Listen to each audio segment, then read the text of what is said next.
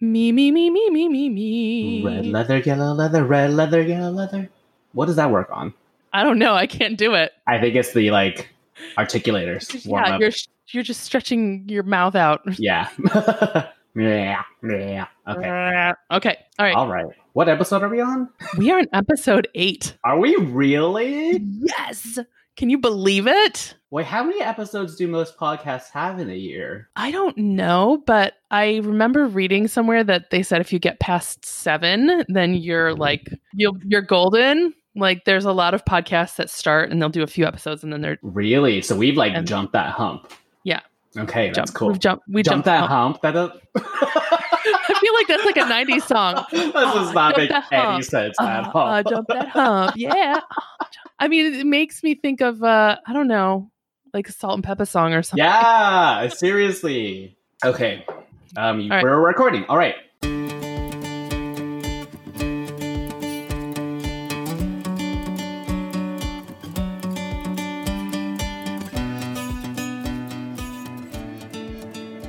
Welcome to the Queer SLP podcast.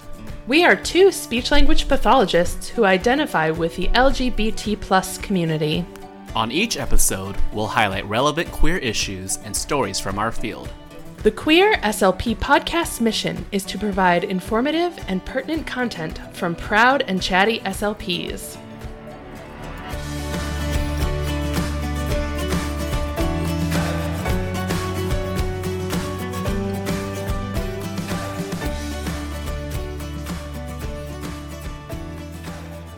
Hi, everyone. This is Hector, and my pronouns are he, him. And I'm Natalie. My pronouns are she, her. Welcome to the Queer SLP podcast, the show to discuss LGBTQIA plus issues within the field of speech language pathology and beyond. Today, we're going to talk about intersectionality. What is intersectionality?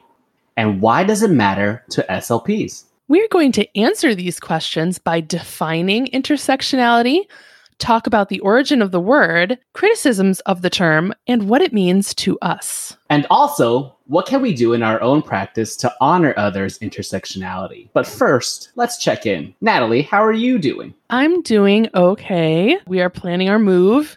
We sent my little car onto a big truck today and sent her on her way to New York. Um, she's going to stay with my mom for a while and be there for us when we go to look for a place to live. Was that expensive? It was pretty expensive, but not as much as I expected it to be. It was like twenty five hundred dollars. Oh, okay. I was Um, thinking like 5K.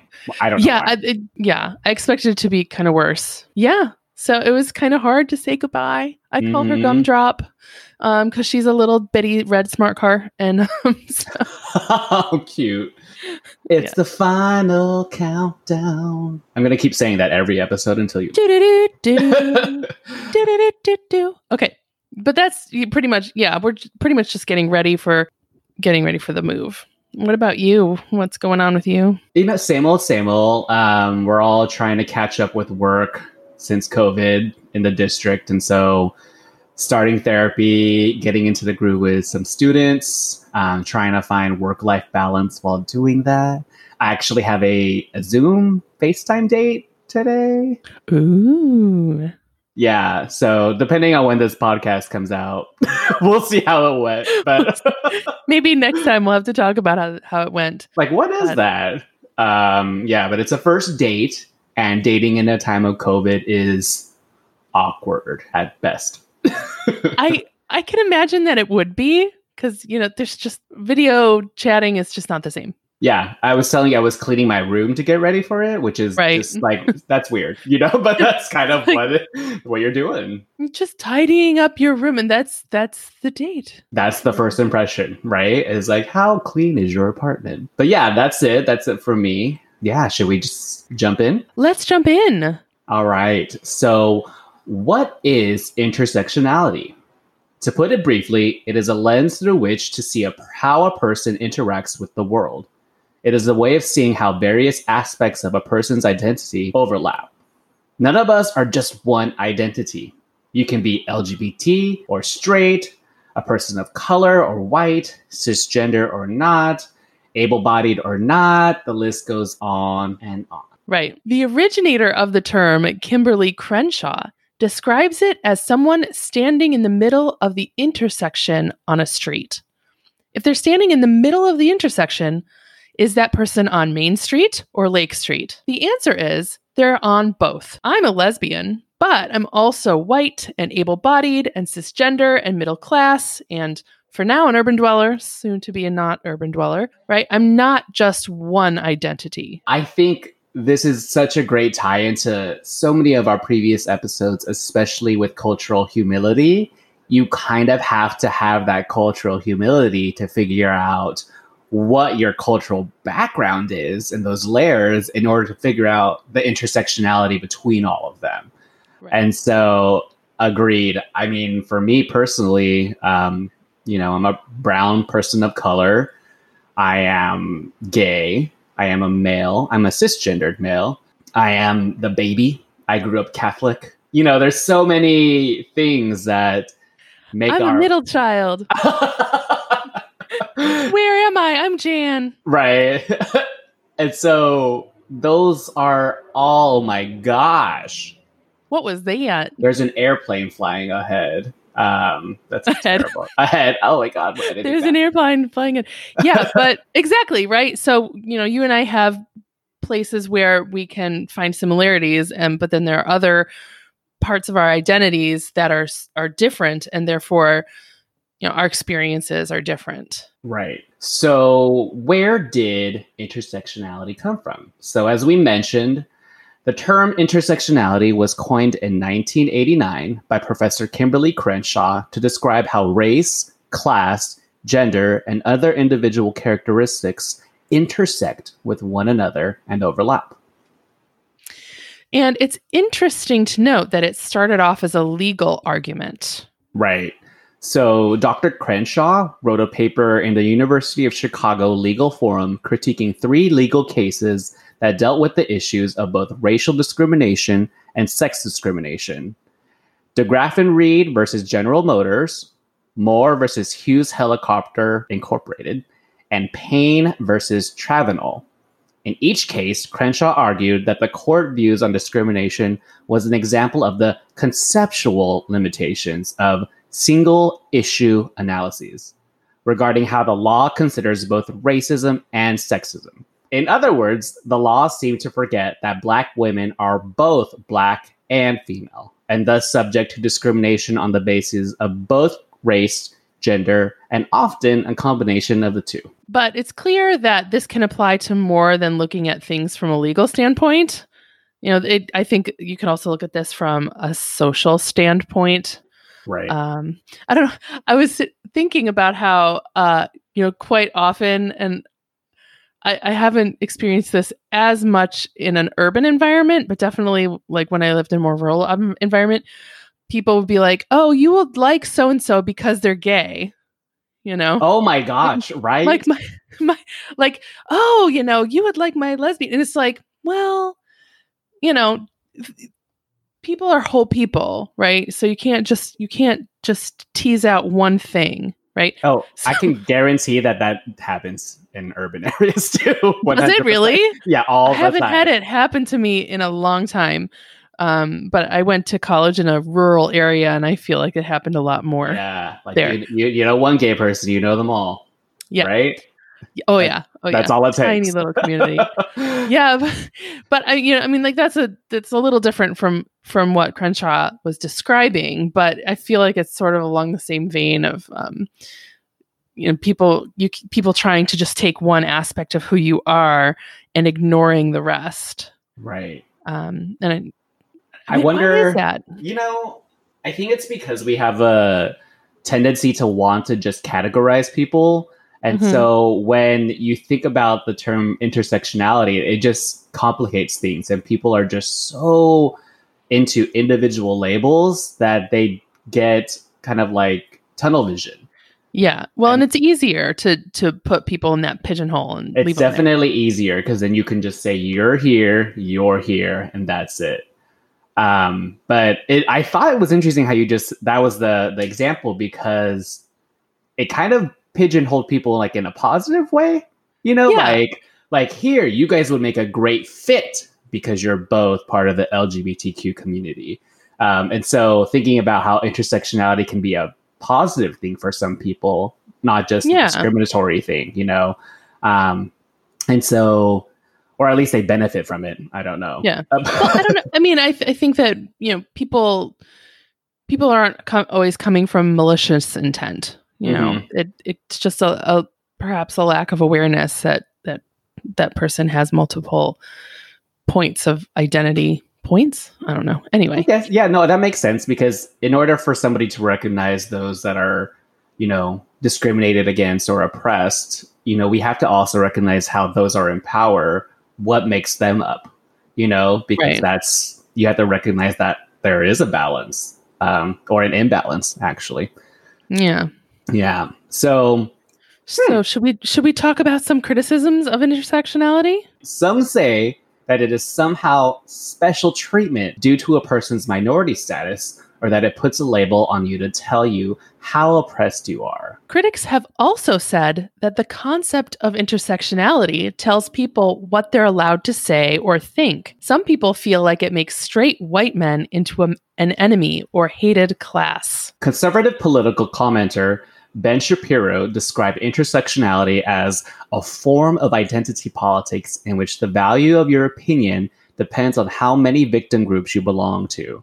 At the bottom of the totem pole is a person everyone loves to hate the straight white male. So, do you have any thoughts on that quote from Mr. Shapiro? I have a ton of thoughts because I think one of the biggest things that people who are so defensive about this don't realize is that there is a caste system already in place. So if you feel like shaking it up puts white cis men at the bottom of the totem pole, that means you are acknowledging that they were previously not there.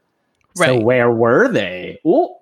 You know, like I think that's oh, you know, like, oh, we're bringing that to light. So, how much awareness he has or whomever has when they make these sort of statements, these blanket statements of like, Black Lives Matter is taking over, or, you know, like, we're just looking for the leftists to do X, Y, and Z. There's that piece of it that's like, what you're not realizing is that there's already something in place that is being changed then. And what is that? Which is a white supremacist Yeah. So by by objecting, they're acknowledging the problem. They- Yeah. Yeah. I mean, That's they what might not have, like you're saying. That's what I think. But what about you? Yeah. What do you think? I think that for a very long time in this country, people, white people in particular, have had the benefit of not having to look look at that caste system, hmm right? And I think that part of the process of maybe coming to that realization for some people is a feeling of being attacked. They're looking like, oh, you know, this person is playing the victim and like things are so much better than they used to be. And I think for some people, it's a disruption of their comfort. hmm And Um, especially for those who are trying to be, is apolitical a word? I don't even know. yeah, I like, think so. Okay, so they're trying to distance themselves from politics. There was this quote from the new movie Enola Holmes. I don't know if you watched it. It's on Netflix. No. Um, it has Henry Cavill, who is just mm. anyway. He um, he is everything. But um, there is a quote that uh, one of the black actresses says, where I guess he is like not interested in politics. He plays Sherlock Holmes, um, and she says, "Of course you're not interested because it doesn't um, something to the likes of like." it you're not interested because you're in power, you're comfortable. There's nothing being shaken up for you. And so, of course, it's boring to you to have conversations about these things because you're sitting in your privilege, you know? And so, that, I think that's something that's being shaken up right now. yeah, Um, and I and I think that's why this this kind of concept of intersectionality can feel so threatening because those who are at the top of the pyramid, I don't know what you want to right. The totem pole, according to the this. top of the totem pole, uh, um, the, the people that have the most privilege are are having to face the cost that other people have paid for that privilege, Mm, and I think that you know for some people it, there's a guilt issue there, right. right? But it feels like an attack, Right. Right.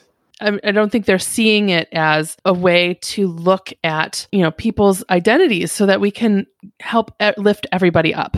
I think a big part of this anti-racist work is really embracing humility, not just as a cultural concept, but just even just as a value to be humble and to get your ego out of the way, to know that this isn't about you. You may feel attacked, but that is your ego speaking there. You know, the real Right. issues relate to the discrimination, people of color, specifically in this case, you know, women of color, black women, um, and how much more they are marginalized than most people. Yeah. So, yeah. and it's harder for for some people to leave that ego behind than others and i think that's where at least this is my opinion but that to me that's where those criticisms are coming from um and what mr shapiro said about what did he say again? Ah right about like oh it's you know people are you're the victim groups that you're part of and um you know putting the you know straight white male at the bottom is you know it's about um having a hard time not making it about you. Hmm And not celebrating you. Um, Yeah, Like, it's yeah. not about you this time, and that's okay. It doesn't have to be. So, yeah, that's definitely interesting to see how that that's where outside of intersectionality that's the common kind of feeling crenshaw has been quoted with the response there have always been people from the very beginning of the civil rights movement who had denounced the creation of equality rights on the grounds that it takes something away from them to crenshaw the most common critiques of intersectionality that the theory represents quote a new caste system are actually affirmations of the theory's fundamental truth that individuals have individual identities that intersect in ways that impact how they are viewed, understood, and treated. Black women are both black and women, but because they are black women, they may endure specific forms of discrimination that black men or white women might not. This makes so much sense to me. right and it like totally builds on just of what we just said like Right. there's criticism, but it there is a system that exists. And as much as we feel like we're so far separated from caste systems, they're very much there. so Oh, yeah. acknowledging that something is there is how we can address it. But that's the first step is acknowledging it. Right. All right. So how does the queer community fare when it comes to intersectionality? Everydayfeminism.com. I'm going to pause. There's an, uh, of course, there's a Emergency. Emergency. Oh my gosh. Wow, that's really loud. I Okay. know. It's You're not even that close to the I'm not. I'm Oh. not. Yeah. All right. Anyway, Starting up. let's start over. So, how does the queer community fare when it comes to intersectionality? Everydayfeminism.com published an article entitled Five Ways the LGBTQIA plus movement fails at intersectionality. In December 2016, by Alan Palaz, Palaz, Pele- Peleas? We're sorry. Pelez Lopez. Let's go through each point they make and discuss. So, first, marching for gay pride, but not marching for Black Lives Matter. Mhm. Thoughts? Mhm. Um, I think that this is definitely an issue. hmm I think that I, I'm not really sure why this is. It's think- hard. It's it's hard, and I, I think traditionally the gay rights movement has, even though the gay rights, a lot of the gay rights movement was started by people of color and trans people, it was co-opted by white people, specifically white men, and so Mhm. I think over time it became more of a like more of a white man sort of movement, Right. and and it White supremacy is very insidious. And so, when you think about it in terms of even like the gay rights movement, right? When you think about Marsha P. Johnson and how Stonewall started and how that was a black trans woman. And then now, when you think about how that was kind of like you said, co opted by co opted, is that the word? I, I'm not. I think so. Okay. Um, and so Someone tell us if we're doing the right word. and then if it isn't, then I'll just edit this. Um, but yeah, but how it was kind of taken over by you know the the face of the gay community, especially in the '90s and early 2000s, was the cis white male. And Yeah. so there is a lot of systemic racism within the LGBTQ community that is really hard to address because, again, it's white supremacy and it's something that we feel like, oh, well, you're the gay community. You should be embracing all. And even the intersectionality of that, Oh yeah. I think it's so much easier for everybody to march for themselves and the causes that they personally relate to. And Yeah. so when you have Black Lives Matter, unless you are a Black Indigenous person of color, it's very hard to, you know, like feel like that relates to you. And so, and I would even kind of wager that as a marginalized group, we're even more likely to not want to identify with other marginalized groups because we fear being you know that having that discrimination compounded on top of whatever we feel we're discriminated against originally. So it's kind of one of those things where it's like oh i'm already gay and then if i'm already out here doing something else what else is gonna happen you know like what am i putting at me at myself at risk for um, but that's kind of the wrong way to look at it at least from my opinion That kind of just blew my mind a little bit. right?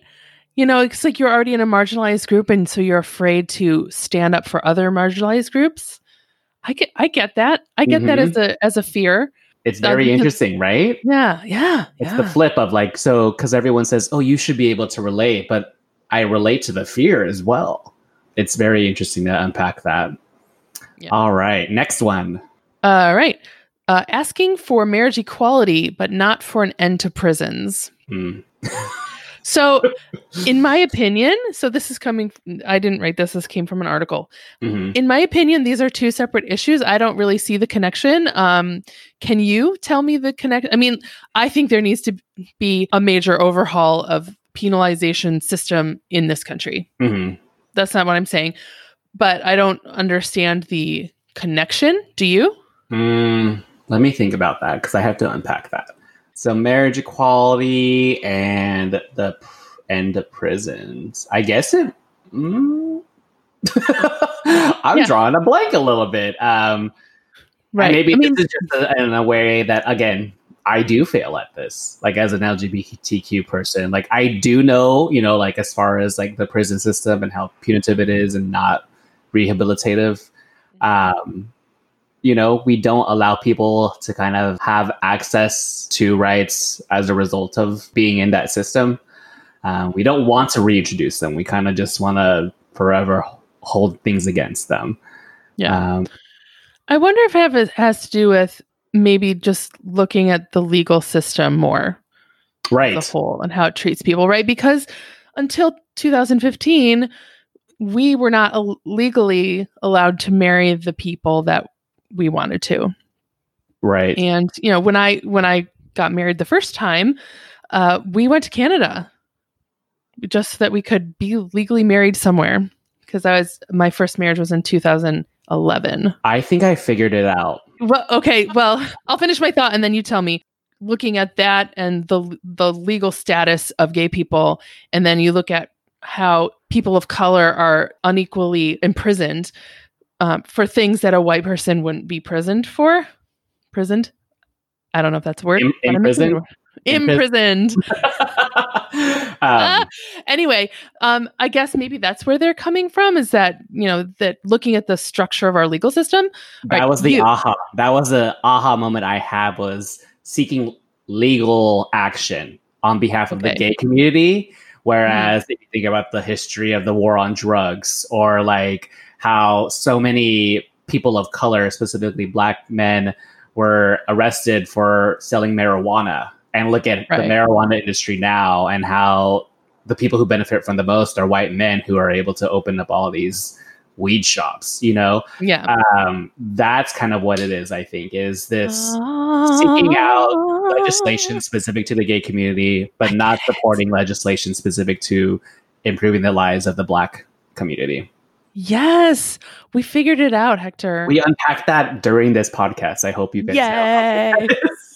it's very exciting to me because I first read that I was like, I don't understand, but now I understand, and I I and I agree. Right? Agree. Agreed. Um, okay. Next thing, encourage and encouraging. God, redo. incorrigible.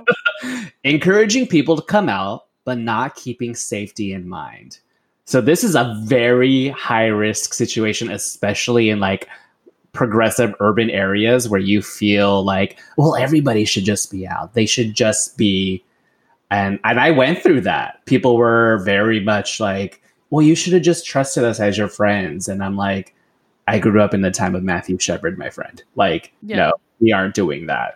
there you know it can be like we've talked about before it can be very scary every single time that you come out. You just don't know how people are going to react. And you know i think that it's great for us to strive for a world where everyone who is gay can come out and be comfortable with that.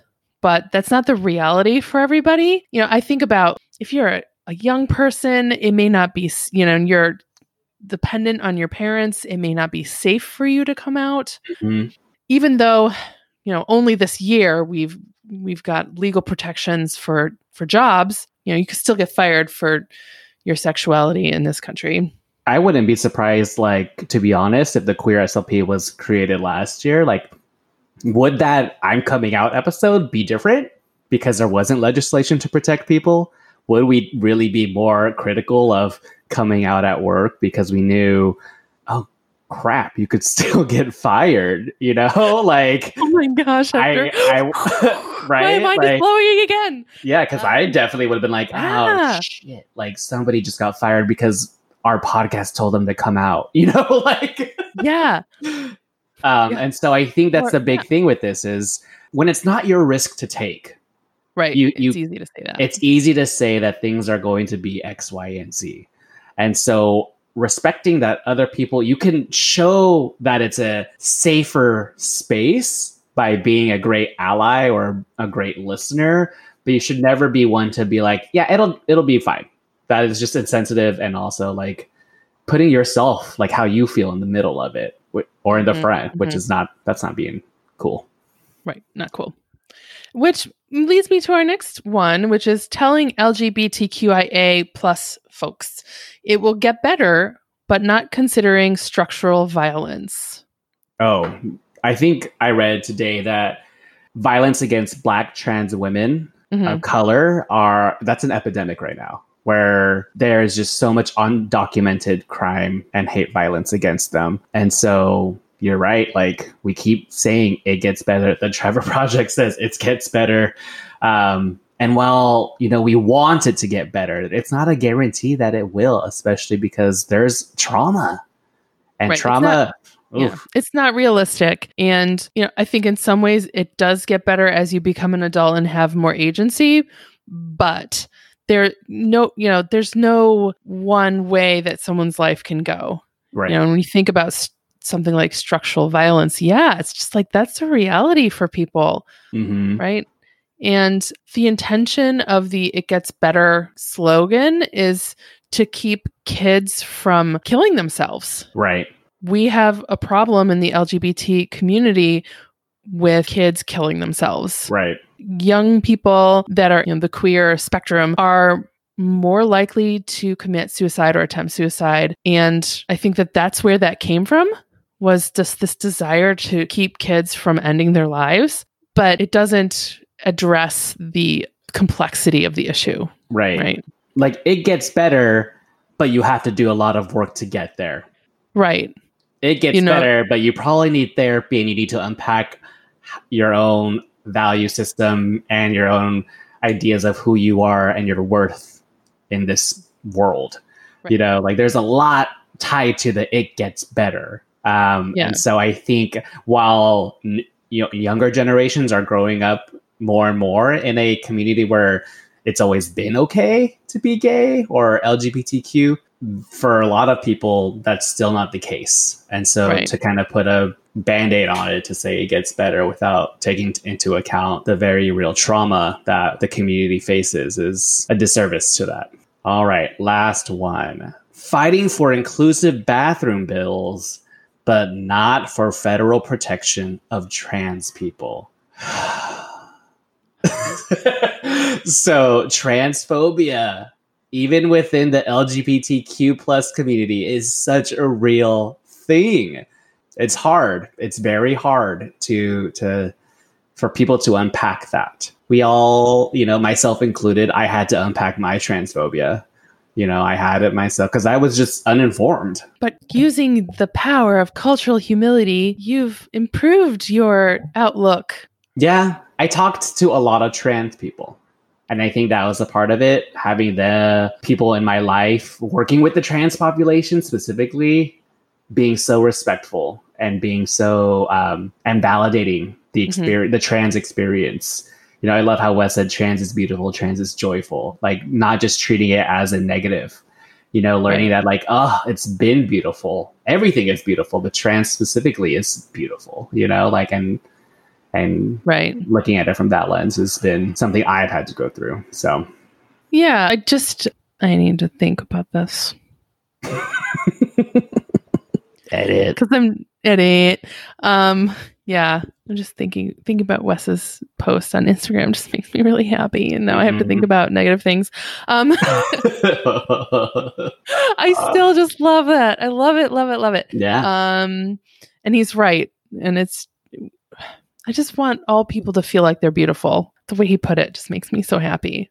Yeah, I think that you know trans people are they're in the line of fire right now. hmm I think a big part of it too, this this number five, this argument or this statement is this idea that trans people should only get crumbs, and that a bathroom and getting access to an inclusive bathroom should be enough for you, versus Yeah. you deserve the whole damn pie, you know. And so, oftentimes, and I'll just say it again, with the community, the trans community is not often put in a positive light. Um, and that especially black trans women of color. You know there's a lot going on there that we have to unpack. And so saying yeah you deserve access to a bathroom is ju- it's not enough. And Yeah. not recognizing that especially given the amount of violence it's uh, it's a disservice um, and, and an insult to the trans community So I'm, you know, I'm thinking with these with these points from uh, everydayfeminism.com, looking at LGBTQIA issues on the surface is not enough. You have to like look at the nuance and the the intersectionality of it. right That people's identities don't exist in a vacuum. There's so much more at play and in order for the LGBTQ community to progress, we need to start including all these other kinds of people. Right. Um, Well, I had a very good example of that. The intersectionality piece, where, I mean, you look at all of the letters within the queer community, you know, they all represent some part of the spectrum of queerness or sexuality, gender expression, you name it, it's all there, Mhm. right? And Right. somebody asked me, like, what is D? And they're like, demisexual. And they're like, MP pansexual. And they were literally told me, they're like, is everybody just looking for their 15 minutes of fame? Like, why do they keep adding more letters? Right. Fame? I know. Fame? And I had to kind of like bite my tongue because I didn't want to just, I wanted to come from a place of Right. education. And I was like, well, as you know, like everything is a spectrum. And so creating, you know, again, with the intersectionality, unless we honor every part of somebody, we're not honoring any part of them because that's part of what makes them whole, you Right. know? And so letting people find a space that they feel that they belong or com- have a mm-hmm. sense of community regardless of whether or not it has anything to do with like being a certain label like that's that has nothing to do with us you know like you can figure out yourself like if someone feels that they need to identify this and they feel whole because of it then that is you know valuable but yeah it, it's important that we honor that intersectionality within the queer community because people still don't get it the need Yeah. for it um but yeah Right. Well, and and I think you know from the queer community perspective, if we if we don't honor the whole person, then we con- will just continue to alienate people who have every right to belong in the community, Mhm. right? It just makes me wonder, like, why are we even trying to be exclusive to begin with? Like, we Yeah. the commu- community was created, and these letters were created so that everyone felt represented. Right? The rainbow was selected to represent so much diversity, but we want to say, nope, that color doesn't fit. Yeah. Um, you know, You don't fit my my definition, so I'm going to leave you out in the cold. right? All right. So, So- what does it mean to us? Right. So let's let's think a little bit about what this means to us as SLPs, right? hmm So I see intersectionality as a lens through which to see the world as it is right now so we can change it for the betterment of everyone. So, what does looking at our clients through the lens of intersectionality do? So, we talk a lot about being culturally aware when working with clients. What is the oh. culture of their family of origin? Socioeconomic status, language. Of course, in our field, we look at disability and how that impacts their lives. But what do we do about looking at where these all intersect and how these affect their lives and how we approach therapy from multiple directions? It doesn't seem like it would work to look at one piece of the puzzle. For example, to be non binary and a person of color in an urban environment will be different from a non binary person of color in a rural environment. Being aware of all those pieces of that that person's life will can give you you'll know that that's different, right? hmm um, being a non non-binary person of color with a disability versus non-binary person of color without a disability. There's there are as many iterations of this as there are people, really, right? hmm The list goes on. To work with a person and only look at the disability part, or the non-binary part, or the person of color part, is missing the whole picture. So, and they can be damaging to that person and makes our therapy less effective. What really stresses me out about this, very vulnerable here, is feeling like I need to understand the culture of every single person. So, you know, white, cis, able bodied, lesbian, you know, I can understand those things. You know, I can understand a lot of different things that are just from my own perspective, but I couldn't tell you what the life of an immigrant is like or the life of a person who comes from a socioeconomic status that's different from my own. I think I put a lot of pressure on myself to like, oh, well, you know, if I'm going to treat that person properly, I need to know exactly what that's like. And I don't know if I can. Right.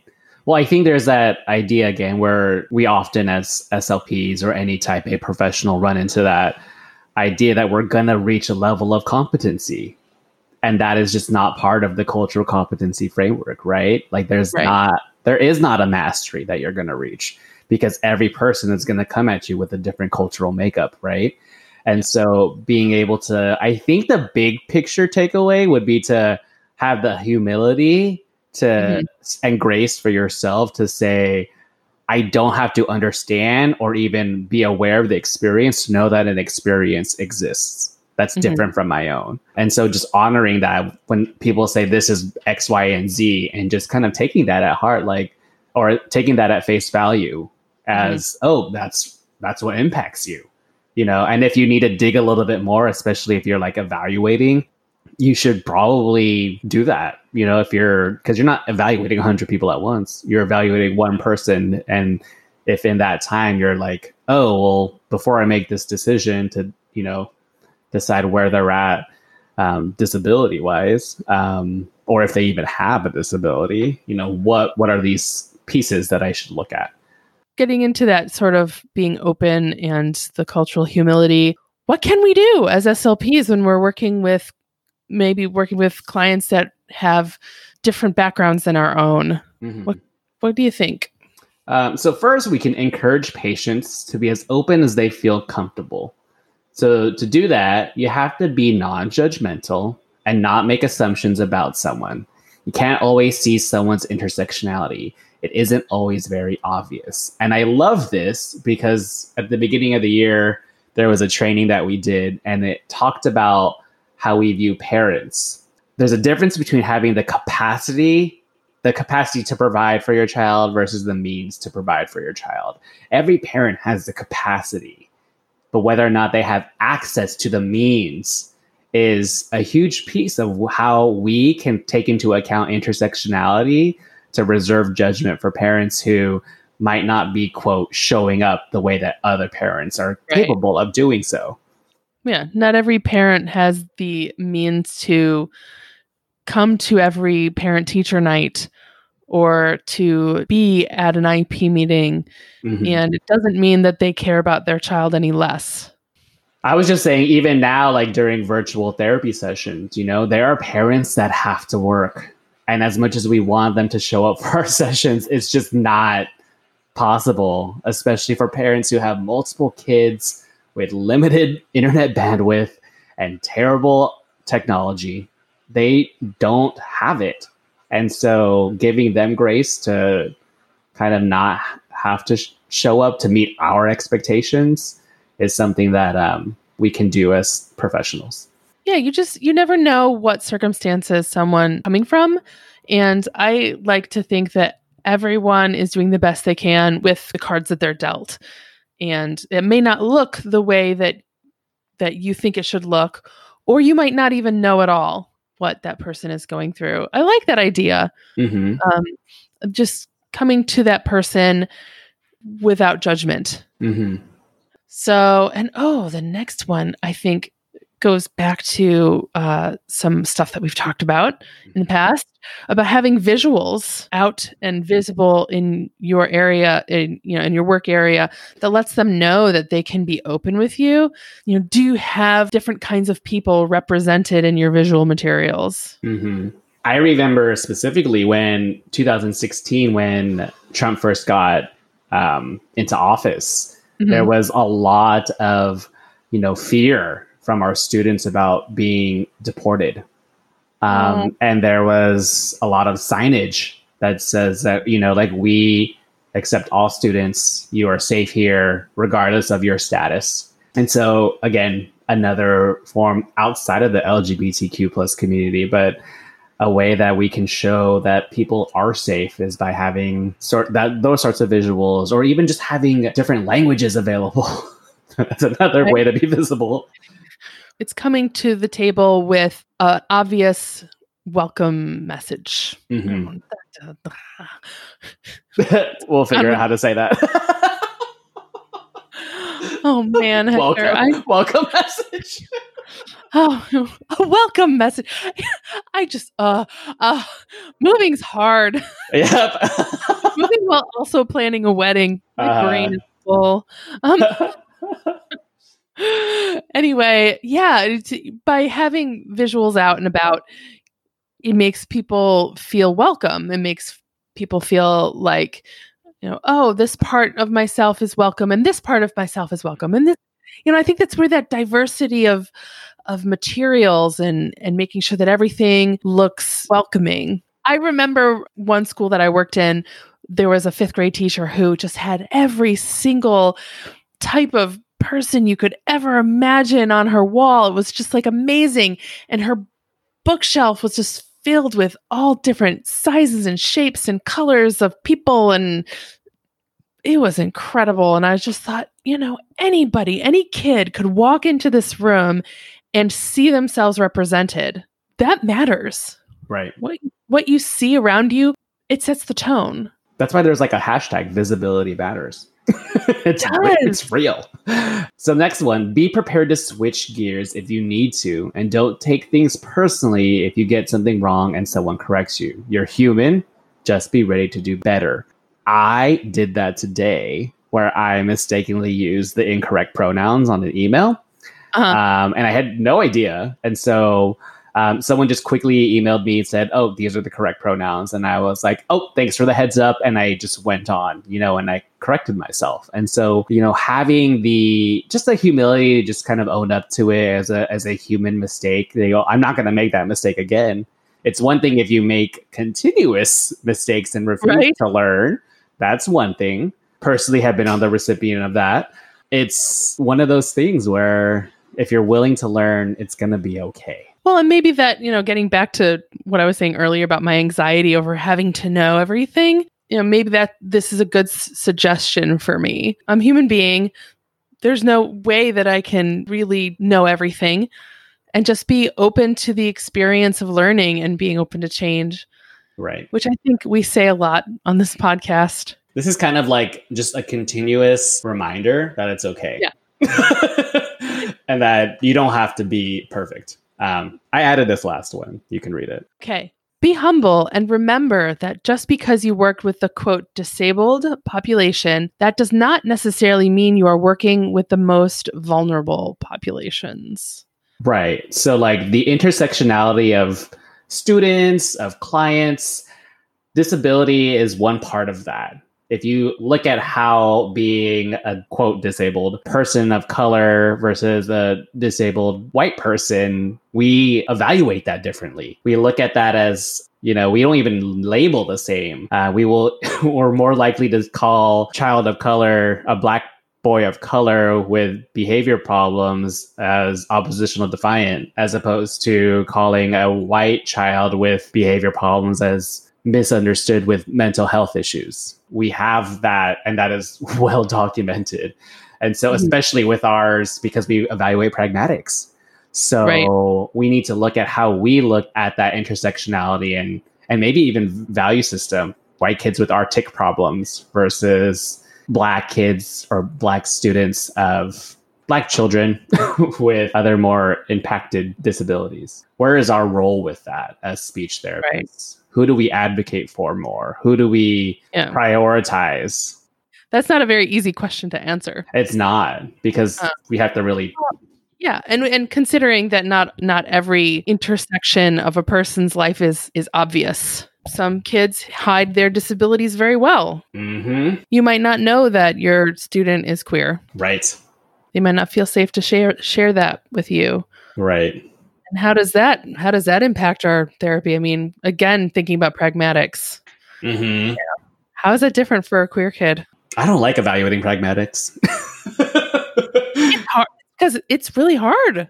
well, because there's no like any standardized measure is bullshit, you know. so yeah, it's like it's it's hard. It's you can't standardize it really, and I think that especially when it comes to intersectionality, the, uh, pragmatics can be a huge thing yeah, because what you see from your perspective as like you know like you're talking about about like bad behavior might not be bad behavior for that person. right. Oh. Pragmatics is hard. Right. So here is some homework you can do. So you can visit vox.com, that's V O X.com, and read The Intersectionality Wars by Jane Coaston. You can also hop on over to YouTube, and Kimberlé Crenshaw has a TED Talk called The Urgency of Intersectionality. And finally, Paula Stone Williams has a YouTube video called I've Lived as a Man and a Woman. Here's what I learned. Thanks for tuning into the Queer SLP. On today's episode, you learned about intersectionality, some concepts and what it means to us, and also some things you can do as a professional. Please rate, review, subscribe anywhere where you're listening to podcasts. Tell your friends. We are located on Instagram and Facebook at the Queer SLP, and our website is thequeerslp.com. Come back next week for another Proud Professional episode. Bye.